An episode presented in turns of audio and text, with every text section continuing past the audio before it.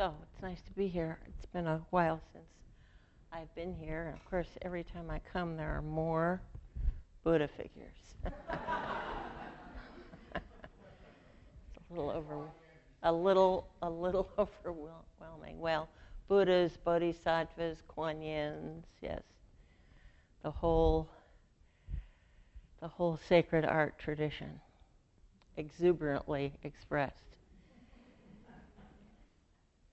Um, what I would uh, like to talk about uh, tonight is um, I'd like to talk about some practices that I've been doing for a very long time that um, in most cases come uh, from the um, Mindfulness Sutra and from the Anapanasati Sutra, the Sutra on mindfulness with breathing in and mindfulness with breathing out and in particular Larry Rosenberg's uh, translation and commentary on that sutra, which I rec- recommend, called Breath by Breath. Um, I've worked with a number of different uh, commentaries on the Mindfulness Sutra, and um, what I have found quite useful is to work with uh, at least three uh, commentaries at any given time. So that if I look at a verse or a pair of verses and then go to several different commentaries, it helps unpack the text in a way that I find quite useful. Um, as um, the person who introduced me uh, said, um, my home path is uh, in the Soto Zen tradition. My first uh, formal uh, Buddhist meditation teacher was Shunryu Suzuki Roshi, around whom the San Francisco Zen Center started. And um, but before that, I had studied Buddhism as an undergraduate at Stanford, and it was only when I met Suzuki Roshi that I realized, uh, oh, here is somebody who's actually practicing what I've studied uh, in uh, text-based material. And um, particularly in the Soto Zen tradition, there is a very strong influence from the Theravadan tradition. Uh, and there also, especially in the ritual and ceremony, a very strong influence in Vajrayana. So I've studied with uh, Vajrayana teachers, one Lama in particular, who I studied with quite closely for about six years. And he was, uh, he was very supportive. He said, I do not want you to uh, become a tantrika, a, a, practitioner of tantra. I want you to stay with your home path, but if anything I can teach you will help illuminate your home path, uh, I'm happy to support you in that in that uh, pursuit. And of course, uh, from practicing with him, I began to see how uh, Vajrayana had influenced, particularly the ritual and ceremony in Soto Zen in Japan, in China, and in Japan, um, and also in the way temples are laid out to replicate the uh, the Buddha's body. Uh, but in terms of the basics of meditation, what I've really um, uh, depended upon uh, are the commentaries and teachings uh, in the Theravadan tradition. Um, I think that uh, one of the hazards for those of us who come from the Zen tradition is a tendency for rigidity. And uh, I'm always very happy to sit with people who are practicing in the Theravadan tradition because there's uh, much more ease. It's not about, uh, you know, what my husband calls the Germanic influence in Soto Zen. well, he's a German scholar, so. but there is a kind of uh, um, hazard, I would say, in the Zen tradition of uh, becoming uh, very strict and sometimes overly so, and so with a certain amount of rigidity. So um, I include a in my own practice and in what I teach. I teach and practice a uh, Qigong sequence called the Eight Pieces of Brocade, and I do a lot of walking meditation. Um, about five years ago, my husband and I moved up to Mendocino County, and we built a 271 foot, four foot wide walking deck that runs along the breadth of the hill, uh, far enough down so that it's uh, the road noises and all are not uh, so noticeable. And uh, so, if the weather is not, uh, if it's not too rainy, I, I almost always do at least uh, four rounds of walking meditation on that deck and the Qigong sequence, and then I sit and I'll do uh, that sequence again uh, uh, another time. Uh, because I'm interested in making sure that I'm practicing sitting meditation with a certain amount of pliancy. I don't think you can have a pliant mind if you don't have a pliant body. So, uh, uh, cultivating some flexibility in the body, I think, is extremely important. Um, I think that for any of you who uh, have a yoga practice, doing that before you practice sitting meditation can also be very uh, beneficial. So, what I'd like to uh, talk about uh, this evening are um, uh, several practices, just for starters anyway, having to do with the body, having to do with uh, speech and having to do with, um, with mind. And in particular, I'm interested in body and speech practices. Um, so, whenever I sit or stand or walk or lie down, any one of the so called four noble postures, I want to pay particular attention the piano is shooting things at the front row. Take it, take, excuse me, take, take it as a blessing, a piano blessing. uh, where, where was I? Um, yeah, particular, yes. My, my attention, uh, that's called distraction. um, I want to um, emphasize how important it is to note, to identify, observe, identify, and name whatever arises in the mind and whatever arises in the physical body and whatever arises out of one's mouth. But in the way of noting, observing, identifying, naming, and then shift to a neutral body sensation and then the breath. Otherwise, you get lost in thinking about whatever has come up in the mind. And that, as I think most of us know, can be a very long journey. I may, may not come back for a couple of weeks. so, um, I'm very interested. Uh, one of the reasons I, I, uh, I need a new knee, I have bone on bone in this knee. So, I'm not able to sit uh, cross-legged, uh, uh, although I apparently will be able to eventually. But in the several years that this uh, kneecap has, knee has been disintegrating, I've been using this raised bench. So in sitting on the bench, or for those of you sitting on the chair, um, what I recommend is having the sits bones and the feet be ev- the weight be evenly balanced between the sits bones and your feet. Um, we culturally are very practiced at leaning. And um, we often lean back, which means that the head center for perception, the heart center for emotions, is centered right here, but right just in front of the spine, and the belly center for spiritual strength and stability are not aligned one on top of the other. If you sit in a chair that's got a sloping back, then you'll be out of alignment. So even when I'm driving the car, I make a point of having my hands evenly uh, placed on the steering wheel, and I have the back of the seat adjusted in such a way that I have support into the lower back um, and I usually am not actually leaning against the car seat.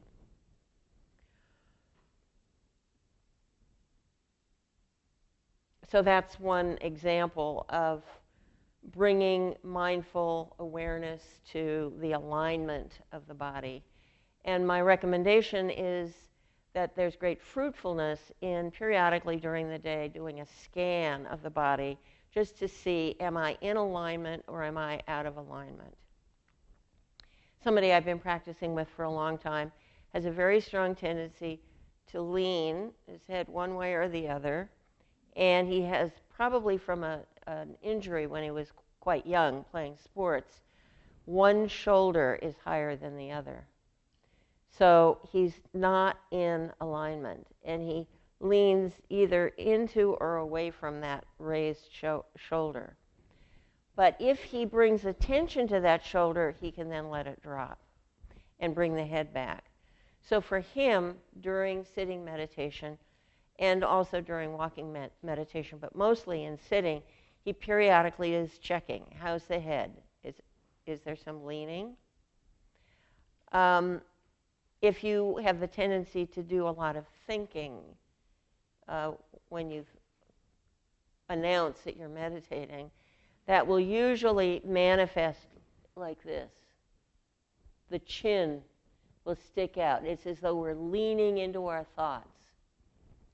So sometimes when I'm doing a long retreat and I start meeting with people, and I'll say to somebody, You seem to be thinking a lot today. How did you know? Well, of course, the body reveals what's going on. so if you think of the face as a plane and move it back so you get some double chins, then you have that alignment of the head center, the heart center, and the belly center.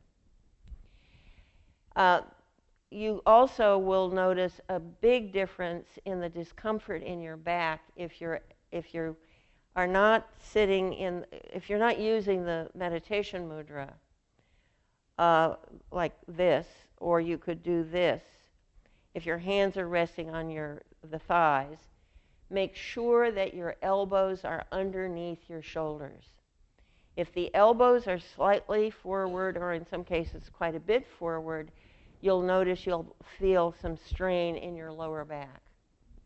And you will not have that strain in your back if the elbows are underneath the shoulders. So, what I want to do is I want to be able to craw, uh, draw an imaginary line from the nose, chin, heart center, navel, and the ear, shoulder, and elbow and hip.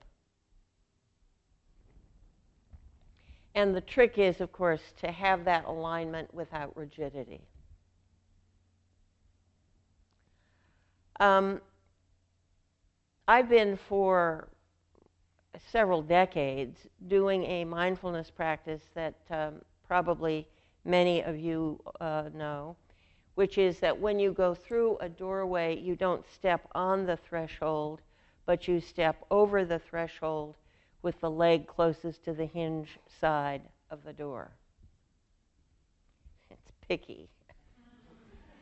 It's another way of putting it more uh, evenly is it's uh, specific. And um, the only place I have trouble as a result of doing this practice is I teach in Juneau a couple of times a year. And when I walk from where I, the people I stay with to downtown Juneau, where there's an office where I could meet with people. I go by the bank, the Wells Fargo Bank, and I'm on the sidewalk, but they've got one of those glass doors that's got a seeing eye something. And so the doors, when I'm out on the sidewalk, the doors suddenly open. There's no hinge, it's just sliding glass doors. I'm never quite sure what to do with that particular set of doors, but apart from those particular doors, I recommend the practice, uh, what I call the threshold practice. And what I've noticed is that um, I must go through a doorway of some kind or another anywhere from 15 to 25 times a day. And I may not be entirely um, aware of the that I'm doing the practice because I've been doing it for such a long time. But I notice almost immediately when I am thinking about something, thinking about what I'm about to do, and step on the threshold. That's a moment of what I call oops. And at that point, I back up over the threshold and go through again with the leg closest to the hinge side of the door.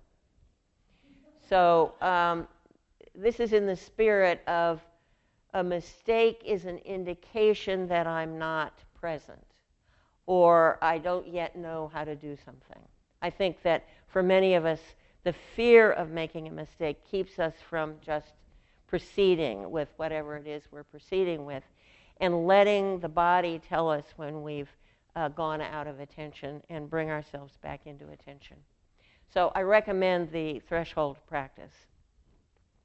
And what I've noticed with doing that practice, which I do a lot in the course of a day, especially when I'm at home, but uh, when I'm traveling as well, um, what I observe is that the attention that I come into as I move through the doorway seems to heighten my capacity for attention, for placed attention in other circumstances. So, doing one mindfulness practice a lot can lead to a kind of opening up uh, in terms of your capacity for presence in other situations. Um, and um, I, I, I would encourage all of us to not be afraid of doing a practice and then having a thought like boring, not this again, a resistance. Whatever shows up, observe, identify, name, come back to a bo- neutral body sensation and breath. And uh, the mind can be very tricky, very tricky. So that we get, we get used to listening to what arises with, I, I don't like this, I don't want to do this anymore. But what happens when I do a practice when I feel like doing it, when I don't feel like doing it, and when I don't really care one way or the other? Those are all opportunities for studying the mind. And if I only do what I feel like doing, I don't ever get to explore or get to know uh, that conditioned patterning in the mind that's at the dislike, dislike don't want to do this end of the spectrum one of the benefits, I think, in doing one mindfulness practice a lot over a long period of time is you will begin to have some uh, insights about conditioned patterns that arise in the mind as a result of doing a mindfulness practice of the sort that I'm talking about.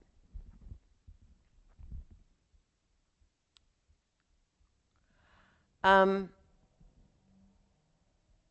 I'm not quite sure when I first started paying attention to studying the mind by studying what comes out of my mouth and training the mind by choosing what comes out of my mouth. But I've been doing, I've had that focus for, for a number of years. Um, I'm actually writing a book. Uh, a, it's one of the few practice areas where I think writing a book about the practices is, is an appropriate uh, uh, way of working with, uh, with language practices. So, for example, um, I often will hear what I call the great it. It feels scary what I observe when people use the word it, it's what is going on is a way of distancing myself from what I'm describing my experience being in the moment. So it feels scary doesn't feel so close in as right now in this situation I notice feeling scared or frightened arising. Big difference. So the use of the word it is an example of a, a, a way to begin to bring attention to a word that you may be using frequently and not be aware of doing so.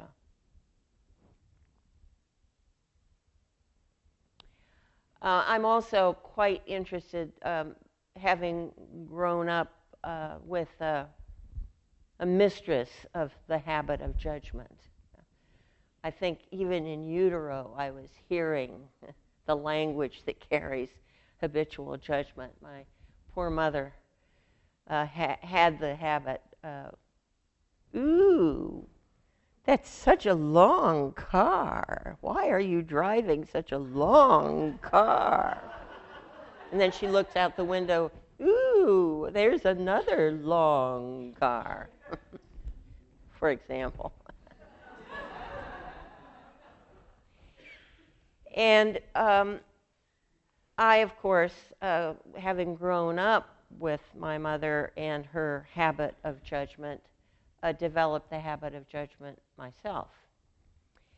And um, I'm not sure when I began to pay attention to the suffering that comes from the habit of judgment, but that happened at some point some years ago. And um,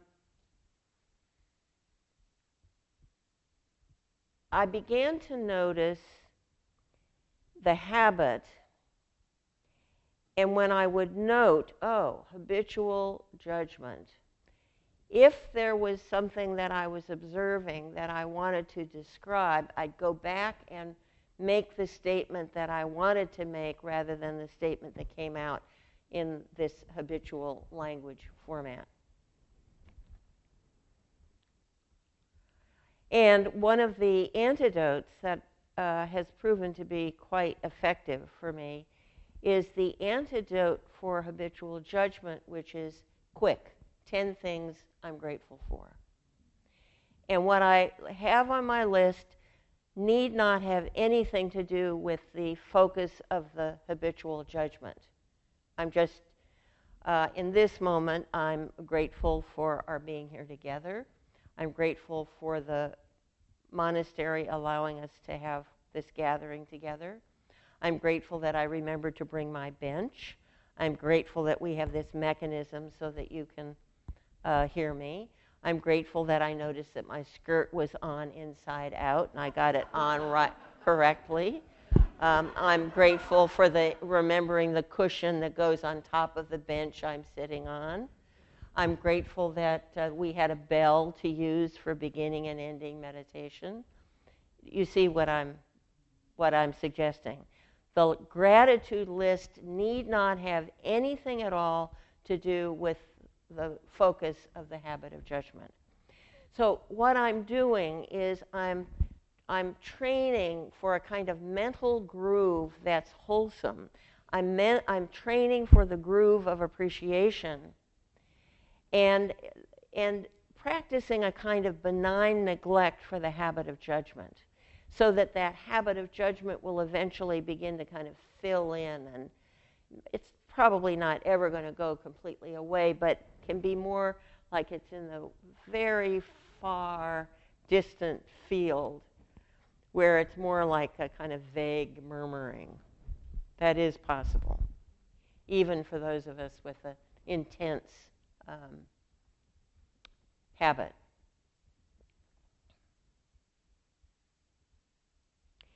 And um, I've been doing this uh, practice with the habit of judgment and uh, the cultivation of appreciation for a number of years. And um, I still notice the habit coming up, but it comes up far less often. And when uh, there's a context or a relationship where that habit comes up, I I usually look to see if, particularly if there's a person who's the agent for triggering the habit of judgment, I think of that person as being my teacher. Uh, in the sense that it is the relationship I have with that person Um, and whenever I think of that person or see them, uh, that the habit arises and I can notice it. Um, I actually have found the habit of judgment has declined rather significantly um, until uh, my husband and I moved to where we're living now. And uh, the teacher for me in this case is the next door neighbor who doesn't live there very much of the time, uh, but she doesn't need to. Her presence is manifested in a number of different ways.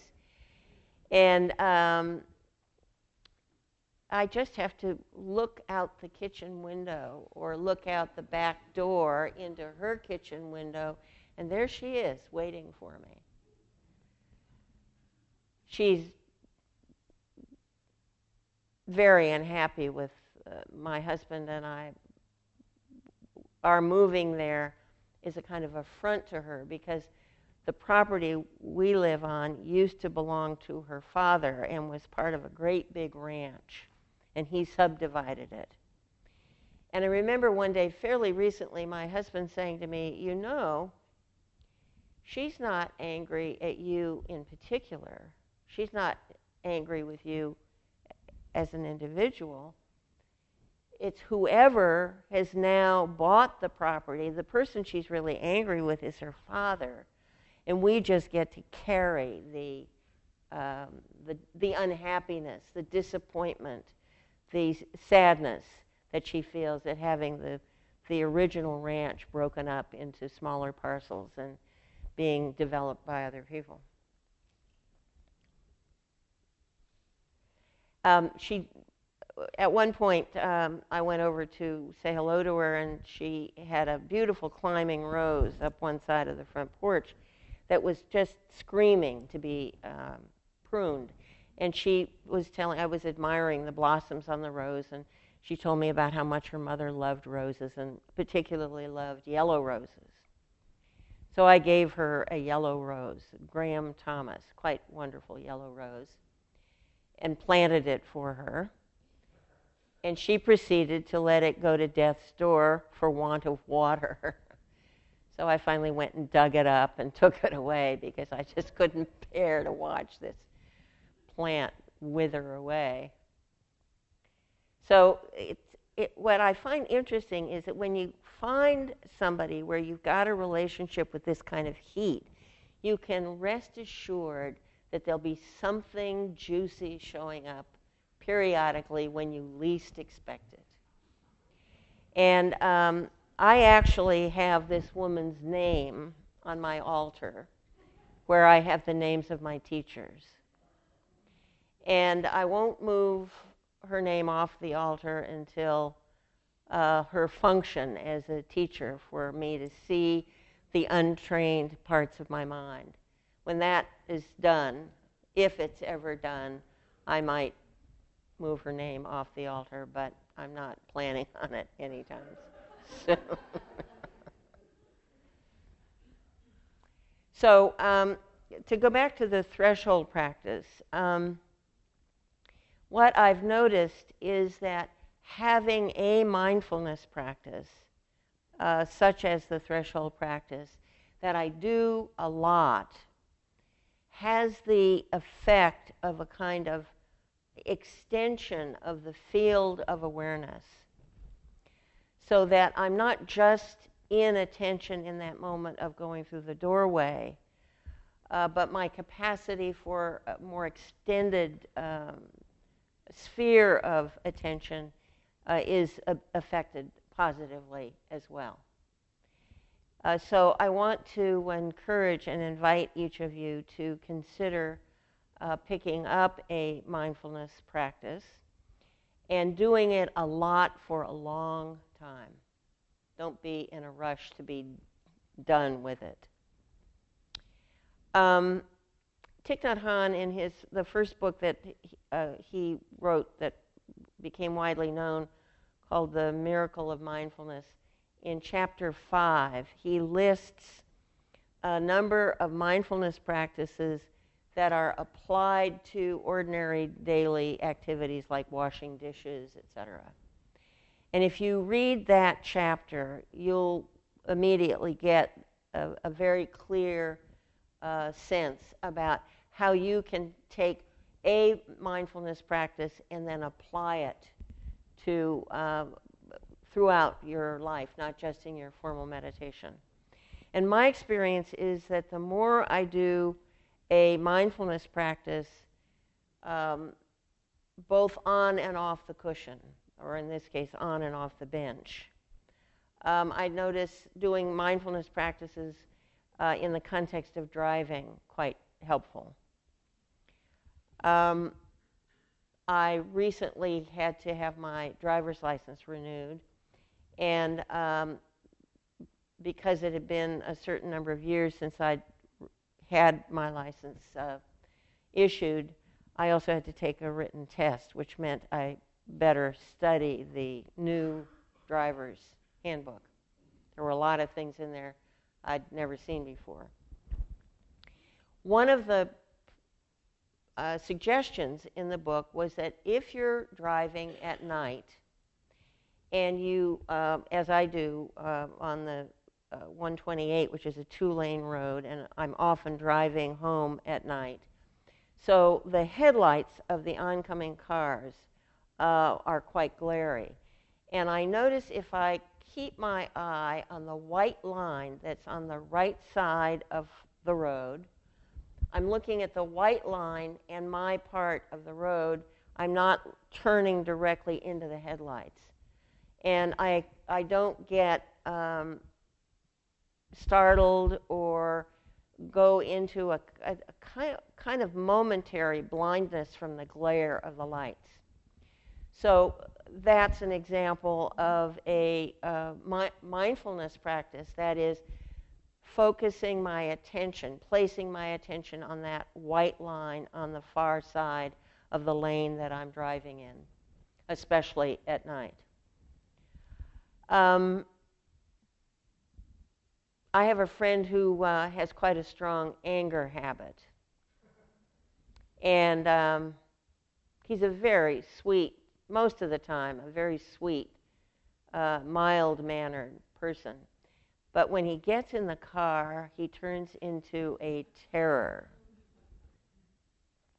Yelling at the other drivers, honking, telling them to get out of the way, driving really fast, passing on both sides of whatever car he's passing. Um, so I, suge- I said, uh, Who did you learn this from? He said, Oh, my father. Um, he said, my, You think I have a bad anger habit. My father has it much worse. And I said, Is your father still driving? He said, Well, he is in me. So I suggested to him that he make some promise to himself about how he was going to conduct himself once he got into the car, before he got into the car.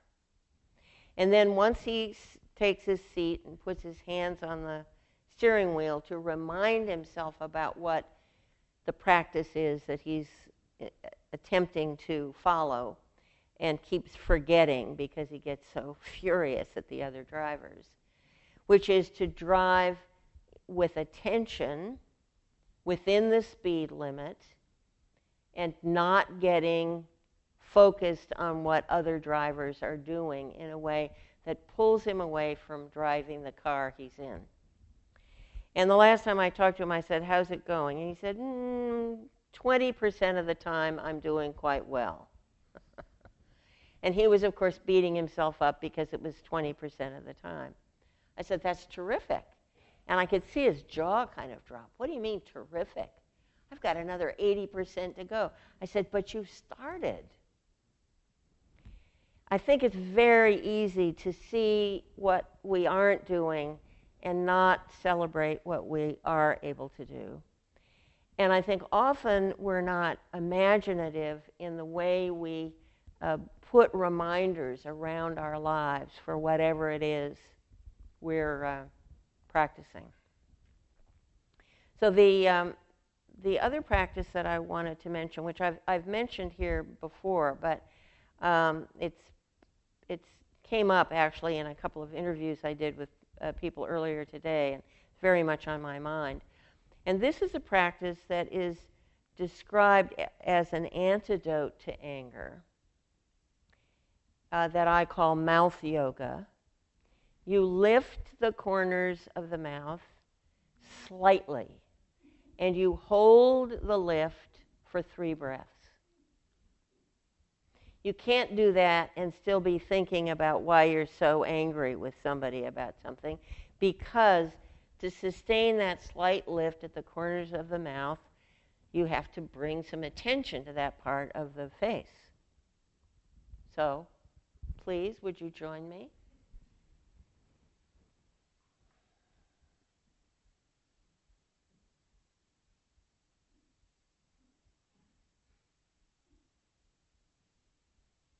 Some of you are smiling too much. Just the slightest lift. But just do it again. okay, so um, what I would like uh, from from uh, some of you is a description of uh, a situation where you'd like a mindfulness antidote if you're willing to do this in public. Believe me, you have lots of company. Oh, this, yes, the microphone. Anybody up for, oh, two brave persons. Excellent. You have to talk into it like an ice cream cone. Yeah. Listening to your story about this uh, friend driver, uh-huh. I'm base. I'm a nurse. I'm basically a very calm, easygoing person, but I can be a demon behind the steering wheel too, especially driving in Berkeley. I live in Berkeley. I work in Berkeley, and I do all my driving here. And uh, I'm a completely different person on the freeway. The r- rare times that I'm on there, but in Berkeley, we have such an eclectic group of drivers, and I have to go around the campus to get to work. And uh, God forbid on those days that I work not in ICU but in the recovery room and start at 10 because mm-hmm. the students are on the campus. I, I have lots of room for practice. I will strive to do that. well, what I think can be quite useful is to have set a clear intention for what it is you want to do. So, in in this case, if you want to bring attention to the habit of anger when you're driving, you set that as a clear intention which includes the willingness to notice when you don't keep the intention, when you suddenly have a flare of anger when you're driving or at some other time. Because that's where your work is, that's where your edge is. And if I'm willing to notice where my edge is, then I can be, gradually begin to bring increased attention to that moment, that, that particular situation that's a, a kind of trigger, if you will. Yeah. Uh, the, there's a woman back here who had her hand up. Um, well, I'm currently um, experiencing the joys and challenges of my daughter, her partner, and her two children staying with me temporarily um, uh, until they move into their new home. Uh, it's been a month, and it's likely to be another two months. And um, two months. oh. Uh huh. You know I, I the mean, expression really, about fish. Pardon? You know the expression about fish. Tell me. Guests like fish begin to smell after three days. Yeah, I I I know the story of the man who came to dinner. Uh-huh. Believe me. Um, but this is my daughter, and um, I'm I'm really doing pretty well. But the challenge is her partner, who is, you know, kind of a well-meaning big galoot who kind of says he's gonna but doesn't. You know, uh, he'll he'll help with the, you know, the cleaning up of the dishes, but you know he doesn't really finish it, or he'll say he's going to do the garbage, but doesn't really do it, you know, um, or doesn't complete it. So um, I'm I'm really, you know, my challenge has been not to be critical, and I have actually gotten some kudos about my restraint, um, but it's becoming harder. Well, um, my recommendation is that you take well timed walks out of the house, and that you might say, given that, the, that they've been with you as long as they have, you might say to your daughter's partner, um, I appreciate your offer to wash the dishes or take out the garbage, and I want to give you some feedback about how to do the job 150% perfectly. And it may not be the way you'd like to take the garbage out, but this is the way I'd like you to take the garbage out. Understanding that the only mind you can mind is yours. You can make some very clear requests about those kinds of physical transactions. But, you know, maybe this person will be interested in having you accompany him through the garbage removal or not. But you can say, uh, there, there are some ways in which I like to have the garbage taken out, and there are, there are some ways in which I would say now the dishes are finished being washed. The dishes include the pots, the pans, the sink, the gunkus in the drain. Ah, the gunkus in the drain, yes. I have it. I have some lovebirds, and when I'm away, my husband will clean their water dish. They take the newspaper from the floor of the cage and rip it up into little confetti pieces and drop it in the water. He just dumps the water down the drain. And of course, I come home and he said, I don't understand why the sink isn't draining. And I pick up the drain. There's all this nice little wet newspaper. I mean, they're just some things that aren't worth losing your state of mind over. Two more months? Two more months. Oh, yeah, yeah. Lots of walks. Hope the weather holds. Yeah, I, I think having uh, having people stay with you where you're actually sharing the kitchen and the household and um, can be a strain. Uh, we fortunately have uh, some little uh, houses where people stay when they come for retreats, and sometimes I go stay in one of the little houses and I let the guests have the house.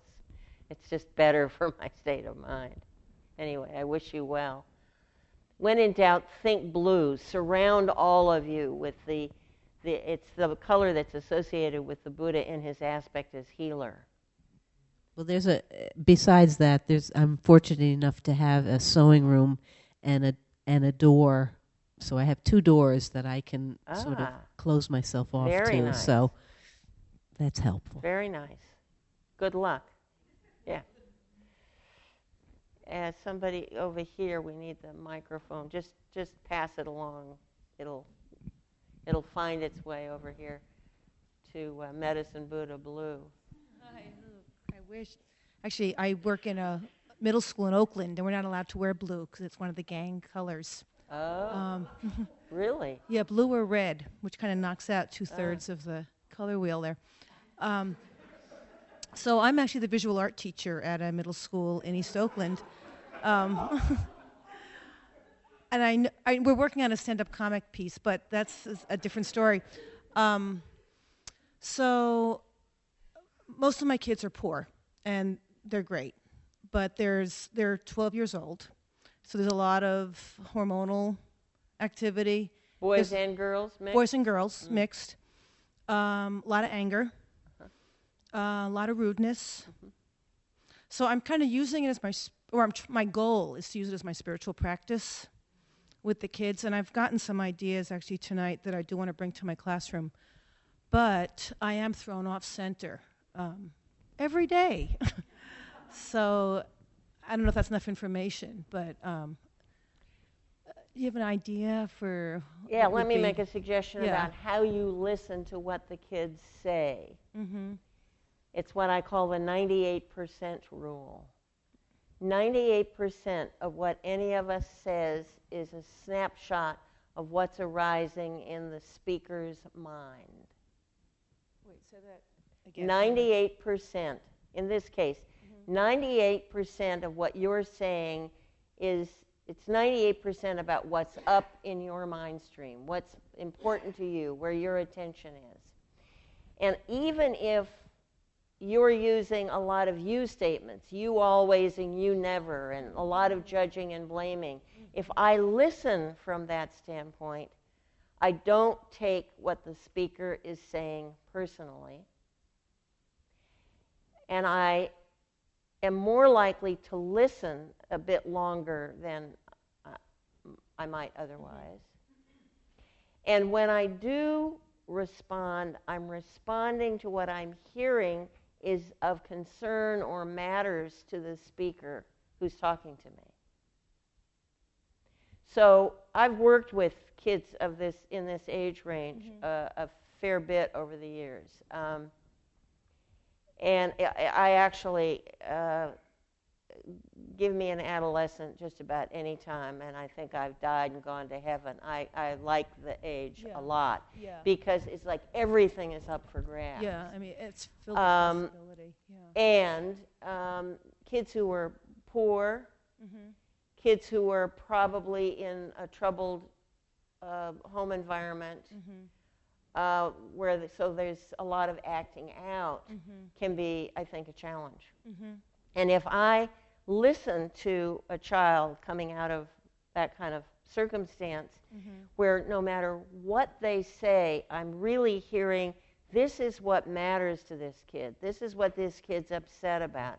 This is what this kid understands. This is what this kid feels I'm going crazy over. I don't take it personally. And I notice that my capacity for listening Mm-hmm. uh, becomes much more body based from the neck down. And I will often practice reflecting back what I've heard in the spirit of this is what I think, uh, this is what I heard you say. Did I hear you accurately? So that I'm always giving the speaker Mm-hmm. the, um, the authority to be the expert about what they said, what they meant, what they are trying to communicate. Um, it's okay. Does, it, does that? I mean, there's actually a piece that I'm thinking. I mean, I was kind of hooked on the first part of what you said of what I'm hearing the students say might be a reflection, or what I'm experiencing in my classroom might be actually a reflection of what I'm also putting out. So what I've been, I wouldn't start there. yeah, well, I'd have that uh, part of what you're looking at. Yeah. I mean, if I'm concerned about the chaos that the kids, that I'm saying, oh, the kids dwell in chaos and is making me crazy. But then I. it's making me crazy. Right. Okay, thank ah, you. Um, so what I'm the noticing. book. Yeah, is that I'm in the bringing book craziness. I'm writing, it's Yeah. making me crazy. Yeah. When the kids are doing X, Y, and Z, I notice feeling crazy arises. I know it's not the way we're used to talking, mm-hmm. but it's more accurate. Yeah, no, I appreciate that. Yeah. So. So I, I, I, I identify the, the trigger and what is coming up in me because I have some say about my reaction. Okay. I can train for listening rather than, what do you mean? That kind of, Yeah. I mean, I don't quite go there, but. no, I didn't actually Yeah. imagine that you did. Kind of like, how do we. Yeah, bring it back in. And, um, you know, one of the things you might do is to invite the kids to have a vote about uh, periods of calm, would, which might be beneficial. And um, any one of them could hit a bell. And when the bell sounds, we're all, can we all agree to be quiet until the bell this bell is a little dead. I mean, uh, it actually did better on my hand. Isn't that interesting? If you get a bell where the sound lingers and everybody in the class is willing to just be quiet until it, they can't hear the bell anymore, something like that, that the kids can be in charge of. I think that's a thing. Um, that might make a difference as well. Um, chaos may be familiar and it may not be wholesome. Right. Yeah, I mean, I have a lot of thoughts on chaos, just in Yeah. terms of the physics. Yeah. Um, okay. I mean, I don't want to take up more of your time, Okay. but thank you. There's somebody back there. The hiker, right? Are you the hiker? No. No? I thought you were leading people on a hike. that person was sitting there, so. it's the seat. No, he's not sitting there now. I have a light-hearted one. Um, I've noticed le- race, I've noticed recently that I talk to myself a lot, and I go, "Oh, that's okay," and because I'm, I don't know, maybe I'm trying to forgive myself. I don't know where I'm going with it, but uh, in my life throughout the day, it's like, "Oh, if I, I, I'm having a little trouble hearing you. um, I'm talking about talking to myself Yes, throughout the day. yes. Um, I don't know if that's healthy or not. Well, I'm not much help because I talk to myself all the time. Yeah, It's, I, I'm keeping myself company. You know, I'm Mhm. walking around looking at some plant that needs some leaves taken off it and just sort of muttering. And then the dog comes along and I talk to the dog. And I talk to not just other human beings, but I also talk to myself. I, I don't. So what's the problem? well, that's why I Maybe said it's we kind of lighthearted. Like, huh? We I guess could would. call the Talking to Ourselves Club. Yeah, a new book for you. I'd rather just have the company. Thank you. yeah, I talk to trees and I talk to tree spirits and things, and uh, Um, skies and stuff. do you? Is there somebody in your life complaining about the fact that you talk to yourself? No, I think I was just being self-critical. Ah, now there's there's some work. Quick, ten things I'm grateful for. Yeah. Thank you. the habit of criticism, self-criticism, self-judgment. You know, the in the Buddhist text, what you what's in the basement is what's called self-loathing. And for some of us who have the habits in that general category, there's enormous um, heartache and discomfort. Um, there's a book, he's revised it. I haven't seen the new revision yet, by a man named Richard Carson called Taming Your Gremlin. And uh, the very fact that he's not talking about taming your inner critic, he's changed it to your gremlin. And he kind of guides you through different exercises, include, including drawing a picture, writing the dialogue um, which I have found um, very useful in changing one's relationship to that habitual voice that carries the habitual judgment. Yes. Oh, you're the one. You moved your seat. it's okay. yeah. So you know Carson's work. Yeah, he's he's uh, I think he's very skillful, very skillful, and um, I have a student who uh, who has a sister, and when her mother died, she left all of her estate to her sister. And throughout these two women growing up as sisters, uh, there was always that kind of disparity in the attention that they got from their mother. And um, this woman um, has found Carson's book really helpful because she finally got that her judging voice was actually her mother's voice. And that gave her, the, his writing gave her some ways of, of stepping away from that habitual patterning, which leads to so much suffering. So I'm glad you're doing some work with that. It, I, I, think it's uh, very, very useful. Very useful. I wanted to ask um, in the beginning of your talk, you talked about identifying in a couple uh, steps or orders. Observing, observing, identifying, and naming.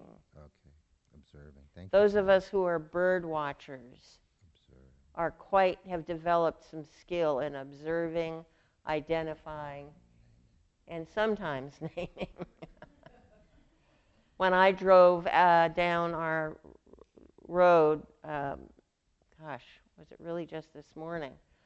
There was a huge accipiter, big hawk, with big white splotches at the ends, on the top of each, at the end of each wing. And one of the people I met with this afternoon is quite an experienced bird, birder. He said, Beats me. We looked in the bird book. We couldn't find anything that looks like it. I said, Well, I saw it. He said, Well, just because it's not, not in the book doesn't mean it doesn't exist. um, but I found both uh, going out and looking at wildflowers and um, studying uh, the leaf structure on plants and um, bird watching uh, very helpful in cultivating my capacity for observing and describing. Because those, once you develop those skills, they're highly transferable. You don't have to just observe and identify and name what goes on in the mind. In fact, it might be uh, more skillful to start with wildflowers or leaves the external patterning of a leaf. Are the leaves opposite on the stem or alternating? I mean, it's a whole, the whole world of botany is, is begins to open up the, the world we live in. So. Okay, anybody else? Yes.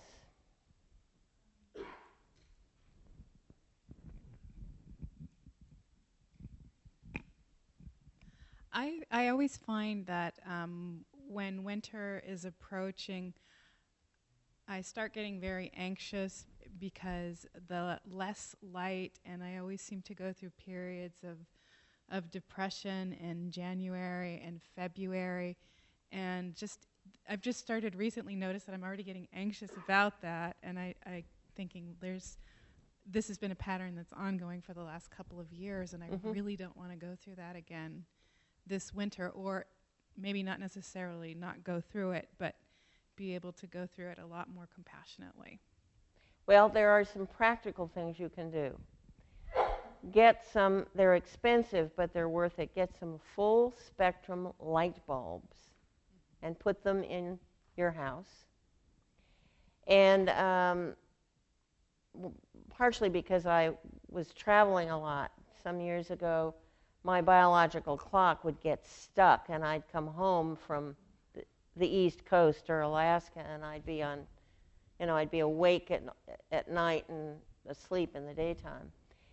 And you can get a, a, a light box, uh, and I use it after I've been traveling out of the time zone where I live. I actually will meditate for half an hour in front of the light box and within two or three days, my biological clock has reset itself. And um, it may be that if you were to spend some time, if you just get a few of the full spectrum light bulbs and, and sit uh, in a room with those light bulbs on, that may make a difference. Um, I also think, and you might just sit with this, how much of going into winter is clouded by the mishigas around the winter holidays. Um, about 20 years ago, my husband and I sent a note to all of our friends and family announcing we are no longer celebrating any winter holidays. Have a great time, and we'll talk to you in January. we, I, I love having a tree. I have a collection of wonderful old uh, Christmas tree ornaments. So we celebrate the winter solstice and go somewhere where we can see the night sky sometime around the winter solstice. Uh, turn off all the electric lights and have lots of candles on that, that night. So I figured out a way to step out of what I found the winter holiday season to be uh, difficult, the ways in which I found that time of year to be difficult, but also ask myself, but what do I enjoy? Well, the things I enjoy are what I just mentioned candle lights and the tree and, and seeing people, seeing friends. But the full spectrum lights really ha- have made a big difference in the winter. And then also, how do you overcome sort of the uh, pressures to buy and uh, Uh, I just I just sent out very sweet notes saying I quit. I announced, and it's not too late. Oh, it's almost too late, but I ju- uh, my husband and I just said to everybody, we are no longer celebrating uh, the exchanging of gifts. We put all our attention into celebrating people's birthdays, scattered through the year and we do absolutely no gift exchanging um, around Christmas, Hanukkah, you know, the whole. And um, we were on the receiving end of a, some grouchiness for a couple of years, and I decided um, it's worth it to me to stick to my guns about what makes sense for me to do and what not to do. I also do a retreat starting two nights, not the day after Christmas, but the day after that. We do a five day retreat, so going into New Year's. So, uh, New Year's Eve, we spend going reviewing the year that's just concluding. What do I regret? And then on New Year's morning, uh, what are my the promises I want for this new year. And uh, it's a very sane way to spend that holiday. So we've run out of time, and I want to mention that. Oh, I'm going to do a one day on Sunday on uh, language practices at Spirit Rock, and there's an announcement back there that's this color. Okay? Thank you very much. Nice to be with you.